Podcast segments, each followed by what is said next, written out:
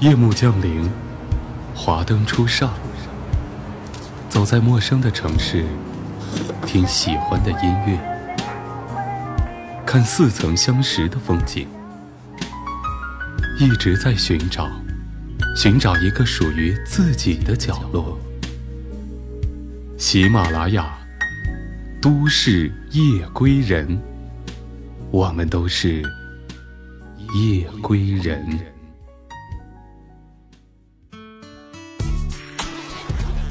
一个大大的背包，一台心爱的相机，一颗想走就走的心。旅行从来不是说说而已。Voice Club 旅行专栏，闭上眼睛，跟我走吧。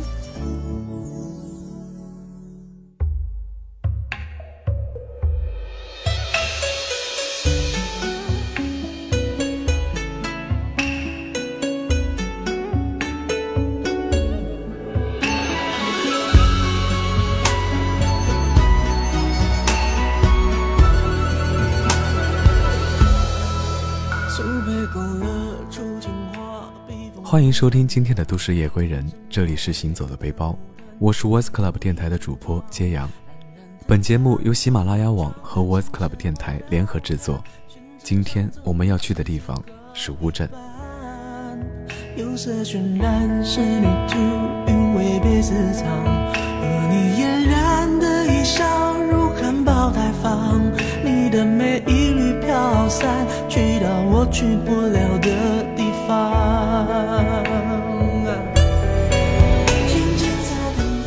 乌镇是宽和而温婉的女子，永远站在蒙蒙烟雨中，等待着你向她诉说心事。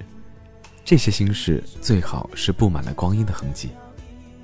所以，为了不辜负乌镇怀旧的气质，请先耐心感悟生命，然后再缓缓走入她的视野，对她说一声：“嗨，我来了，不早也不晚。”天青色等烟雨，乌镇在等你。我想，每个生长在都市里的女子都做过一个和杏花春雨有关的梦吧。在梦里，不管你是干练精明，还是烟视媚行，都要洗尽铅华，卸下伪装，然后融进烟雨江南里。所以，我特意寻一个草长莺飞的春日，撑起油纸伞，走进乌镇这幅烟雨蒙蒙的水墨画里。与君初相见，似是燕归来。初见乌镇，只觉得似曾相识。雨中的乌镇并没有过多的粉饰，只是清一色的石板路、青瓦房，砖瓦间依稀还带着旧时光的气息，让我不禁想起了周杰伦的歌曲《天青色等烟雨》，而我在等你。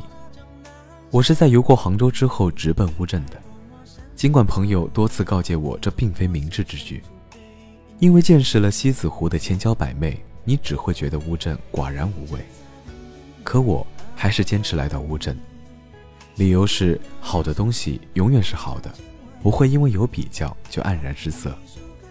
而乌镇也果然没有让我失望。若说西子湖畔的烟波画船是风姿绰约的苏小小，那么乌镇的小桥流水便是不知名的邻家女子，不是雕琢，举手投足之间有着说不出的韵致。我是因为黄磊导演的《似水年华》而喜欢上乌镇的，很佩服黄磊的天才构想，选择了这样一个得天独厚的拍摄地，因为这的粉墙黛瓦恰恰和黄磊与奶茶的纯净气质两相契合，完美的诠释了“似水流年”这几个字。正因影片里那些怀旧的场景，初见乌镇时，我便有种似曾相识的感觉，可以毫无隔阂地拥抱这的雨丝风片。嗅不到一丝陌生的气息。未到乌镇时，我就做了许许多多的打算，比如踏遍每一条石板路，坐着乌篷船飘过每一道河湾，吃遍所有的美食，看尽每一样民俗。可是真的看见了它，思维便不再那么井然有序，只想随意的走走停停，不需要目标，也不需要限制。也许在某一个雨巷里。你能邂逅到一段故事。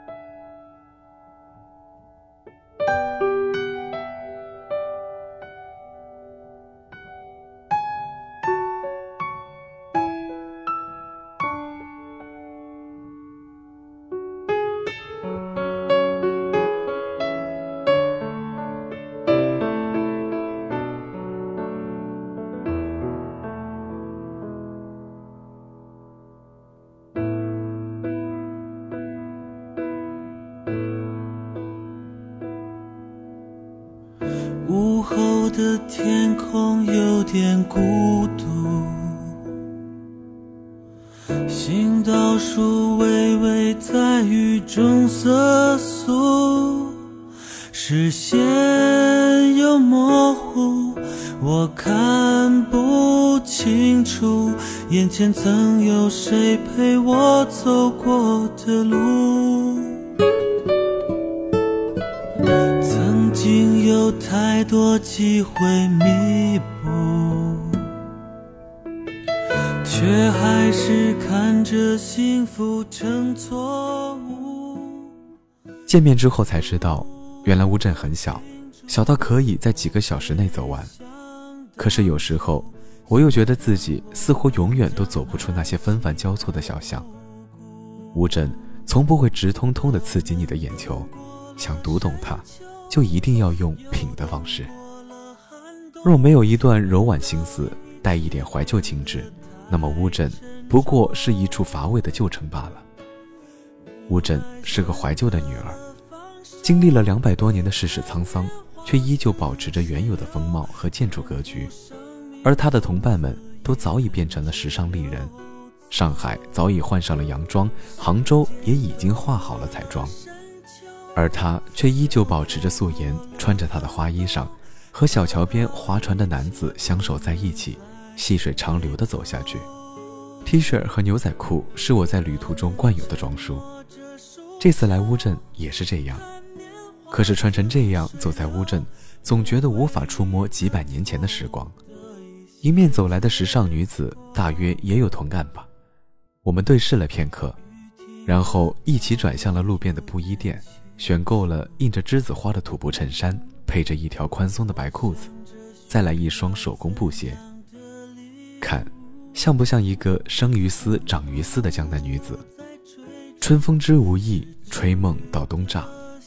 乌镇最首要的好处就是能让人的思绪慢下来，不再那么精明能干，也不再那般机灵和世故。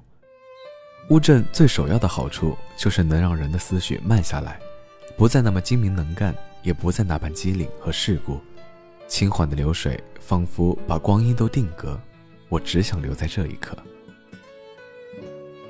行程中也结识了不少旅伴，他们中竟有不少人是故地重游，想必这就是乌镇的好处了。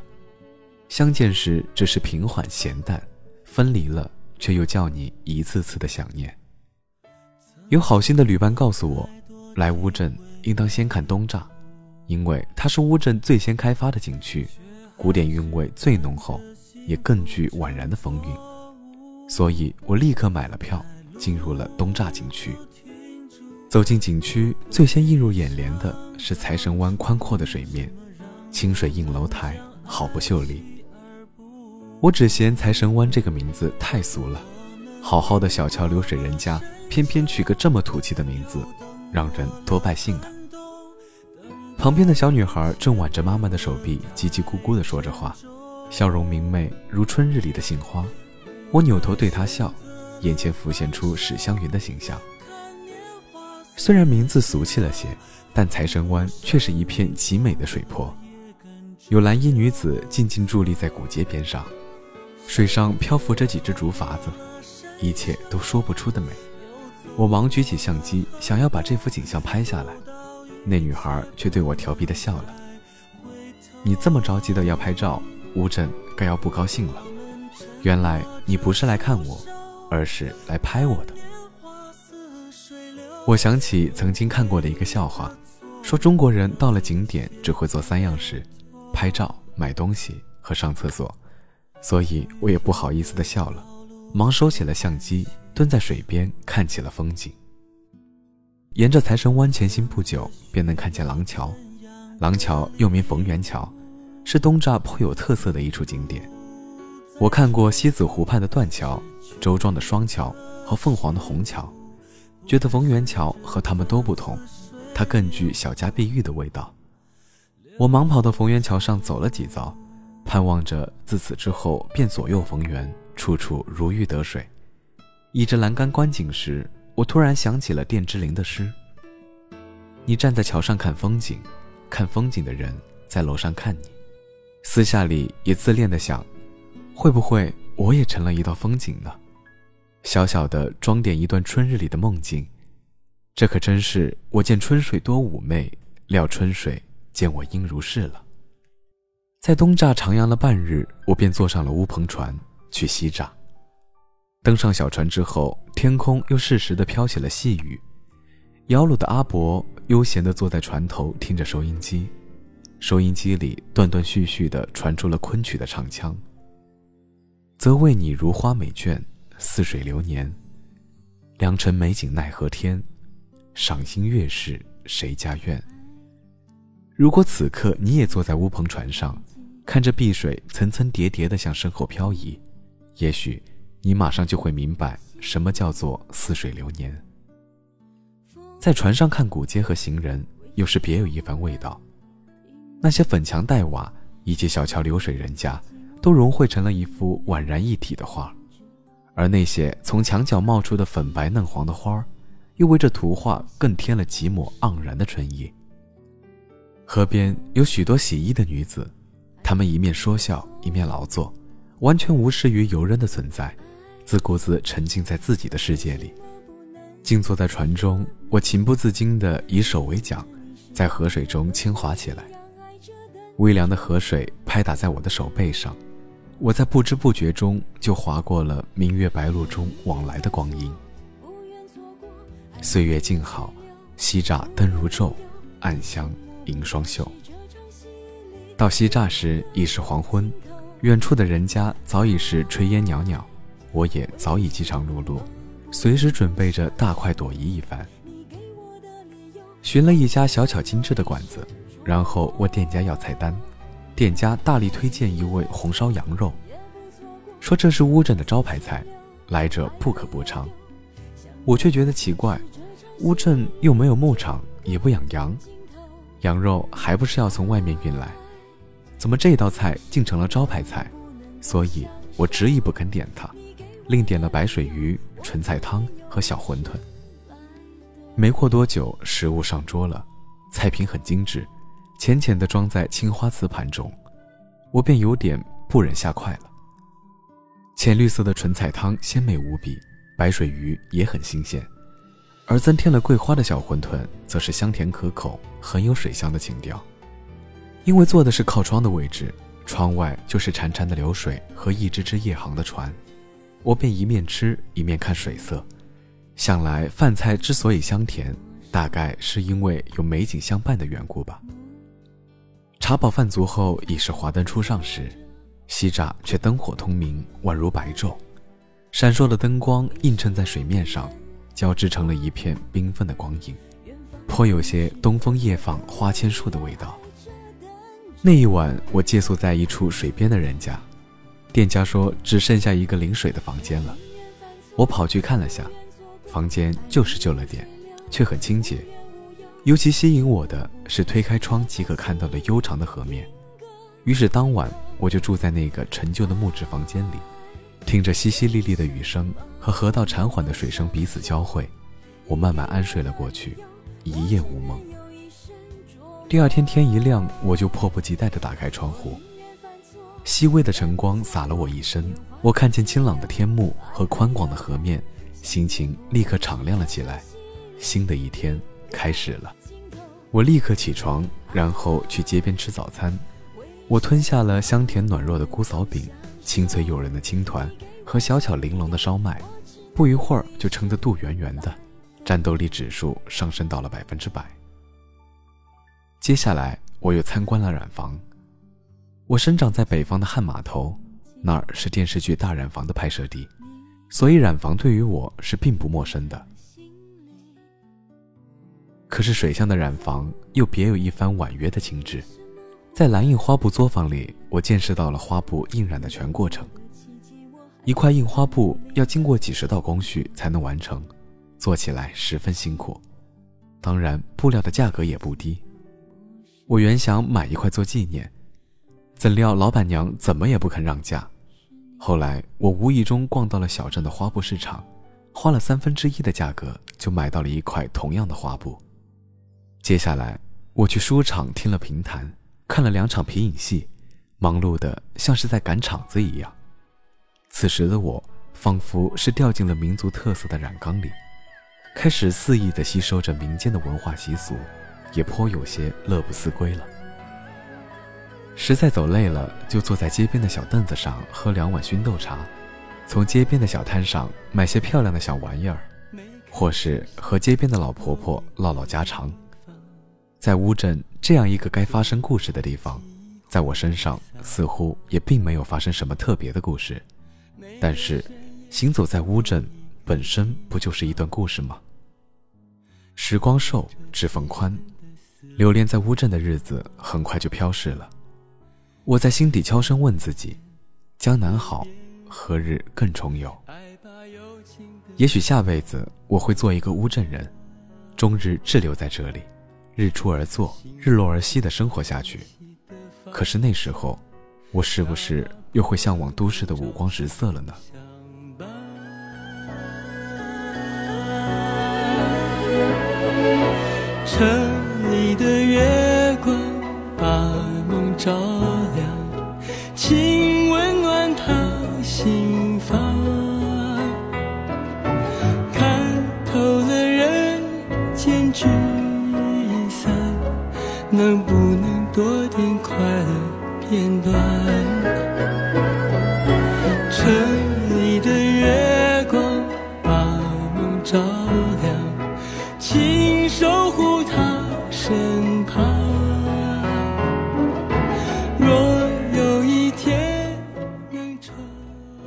今天这期《都市夜归人》到这里也就结束了，大家晚安。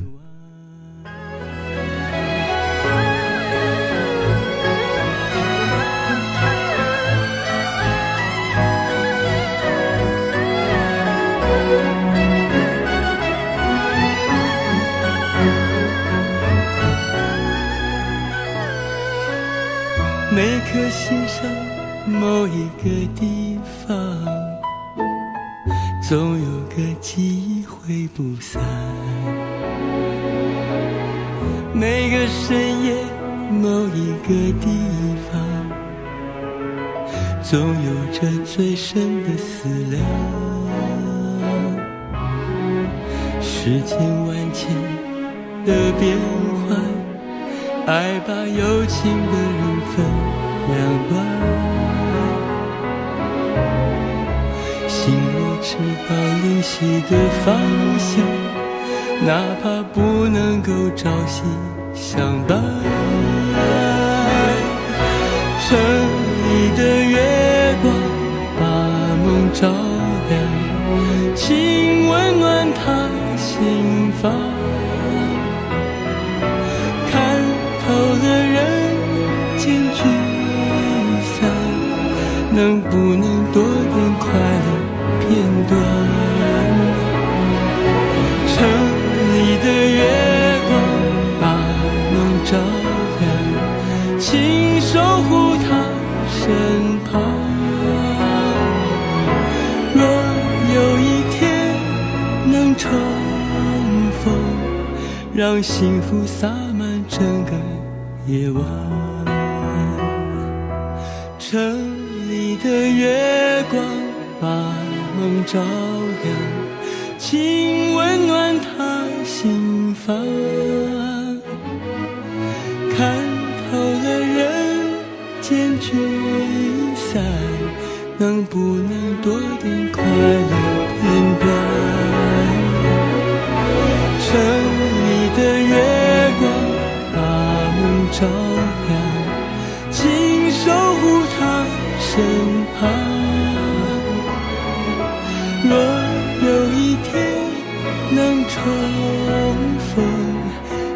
幸福洒满整个夜晚。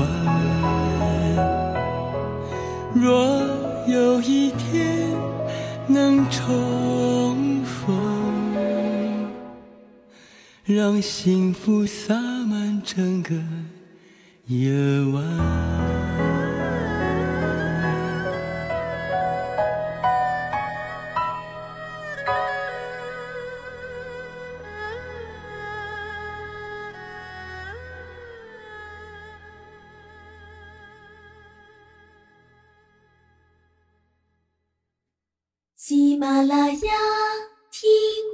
想听。